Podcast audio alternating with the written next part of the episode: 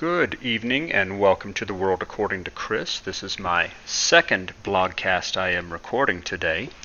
Call me Chris.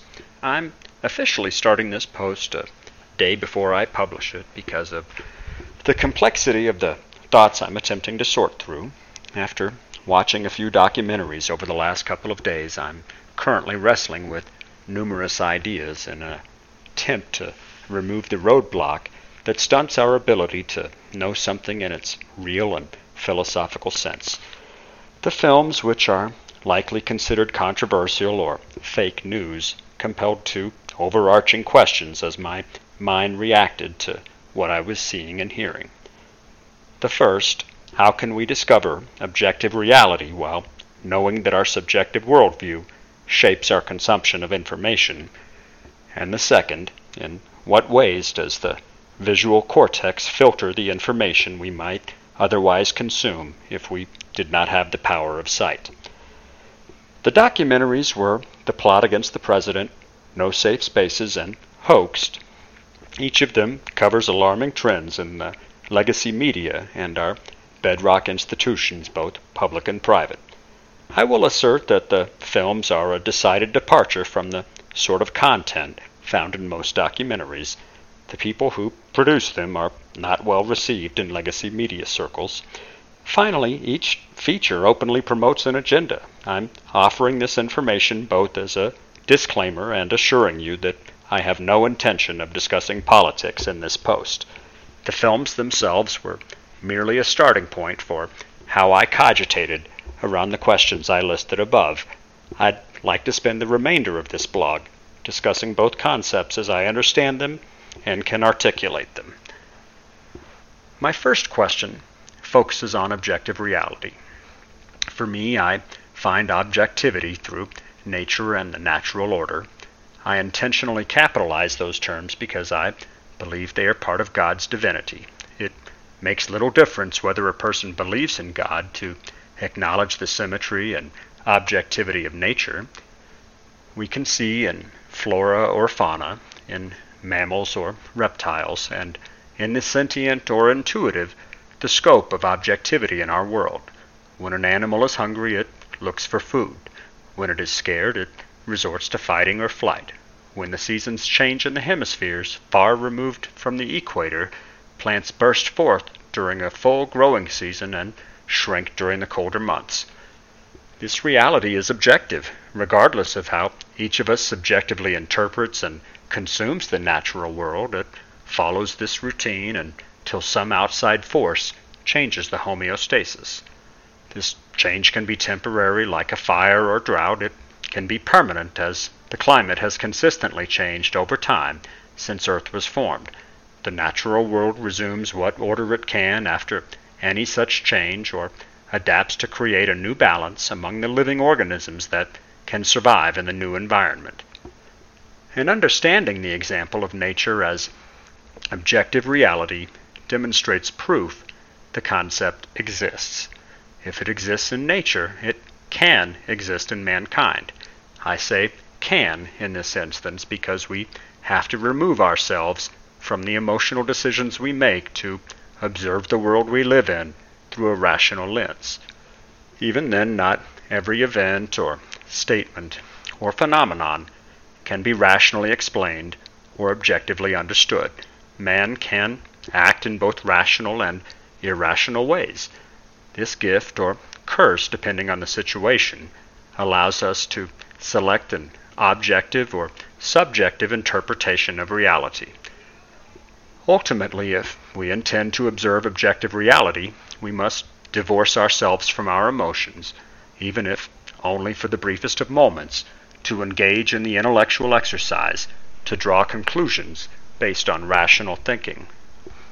My second question focuses on the visual cortex, the portion of our brains that collect, analyze, and filter the visual information we use to make decisions is a fantastic piece of hardware. Try as scientists may, I doubt they will ever be able to produce a system that works with the synergy, speed, and processing power as our eyes, visual cortex, and reasoning skills. the information we consume visually is often the most dramatic sensory information we receive. Vision is our dominant sense, but please don't take my word for it. That statement comes directly from Dr. Thomas Politzer, the former president of the Neurooptometric Rehabilitation Association. And knowing the importance of the information we consume visually allows us to compare the value of that information against a person who was not born with the gift of sight. A person born into blindness can only accept others' descriptions to understand the superficial features of our natural world.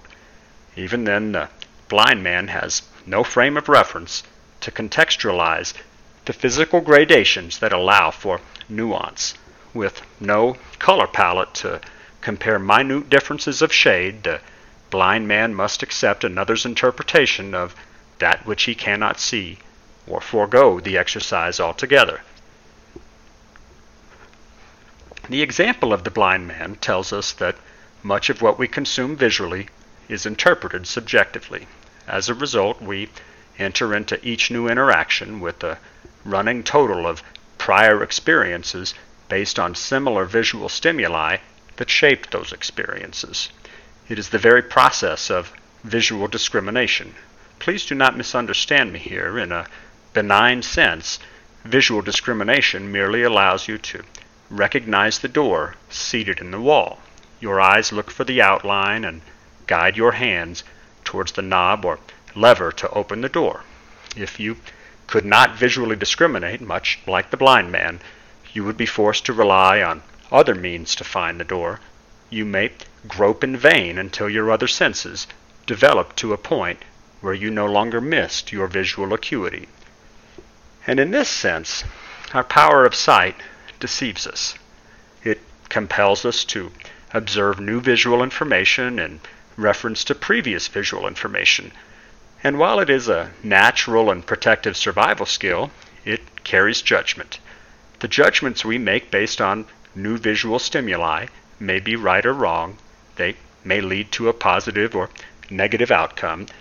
They may even elicit joy or fear or any range of, of emotions in between regardless, our reliance on visual stimuli, understandable given the overwhelming power of the combination of our visual cortex and reasoning skills, disrupts any attempt to enter into new interactions without at least some degree of reference to prior interactions of similar scope.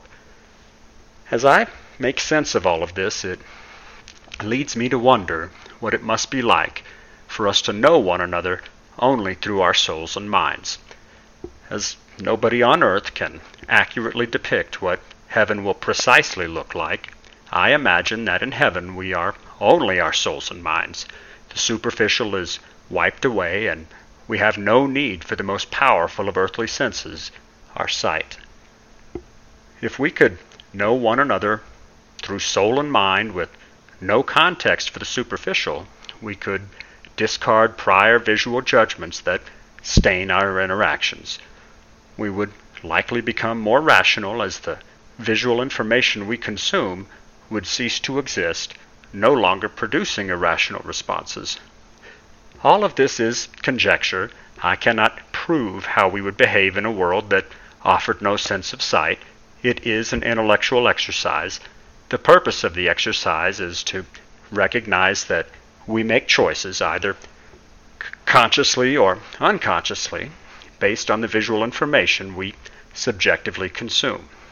For me, knowing that objective reality exists and knowing that a rational discourse might exist if we were not burdened with the power of sight, leads me to believe that we can still find common ground and understanding on issues dividing us. We need to divorce our emotions when we judge reality, else we will never see it objectively. We also need to recognize the incredible, yet sometimes subversive, power that comes from our subjective interpretation of visual information. If I could only see your soul and mind, I would be forced to interact with you on a rational basis. The same would be true for how you see me. Our superficial identities would cease to exist. we would be left with only empirical data to determine the good and evil in one another. As always, this has been The World According to Chris. Please hit the like button or leave a reply. Thanks for tuning in.